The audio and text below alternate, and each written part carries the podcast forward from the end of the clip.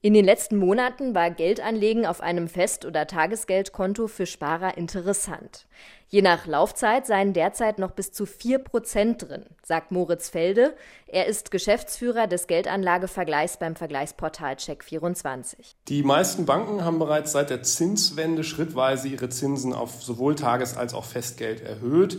Seit September 2023, also seit der letzten Anhebung der Leitzinsen, haben wir allerdings keine weiteren Erhöhungen mehr im Markt gesehen. Und seit die EZB die Zinsen stabil hält, geht der Markt auch davon aus, dass die Zinsen ihren Höchststand erreicht haben und die Zinsen mittelfristig eher wieder sinken werden.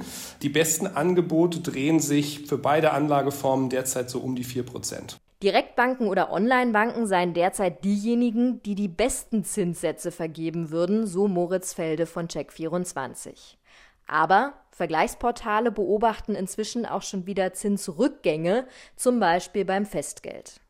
Gerade Geldhäuser, die zuletzt beispielsweise neue Kunden dazu gewinnen wollten, haben in den vergangenen Monaten besonders zügig höhere Zinsen weitergegeben.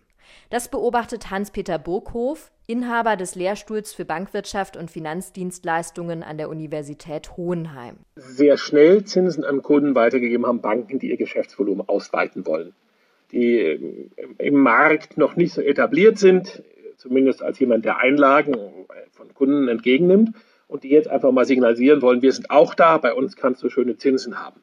Langsam waren Banken häufig, die wenig Wettbewerb empfinden, die teilweise aber auch mit sehr langen Kundenbeziehungen gesegnet sind und die auf andere Weise eben die Loyalität ihrer Kunden sich zu erhalten wissen. Zögerlicher bei der Weitergabe der gestiegenen Zinsen seien häufig etwa regionale Banken gewesen, zum Beispiel Volksbanken oder Sparkassen.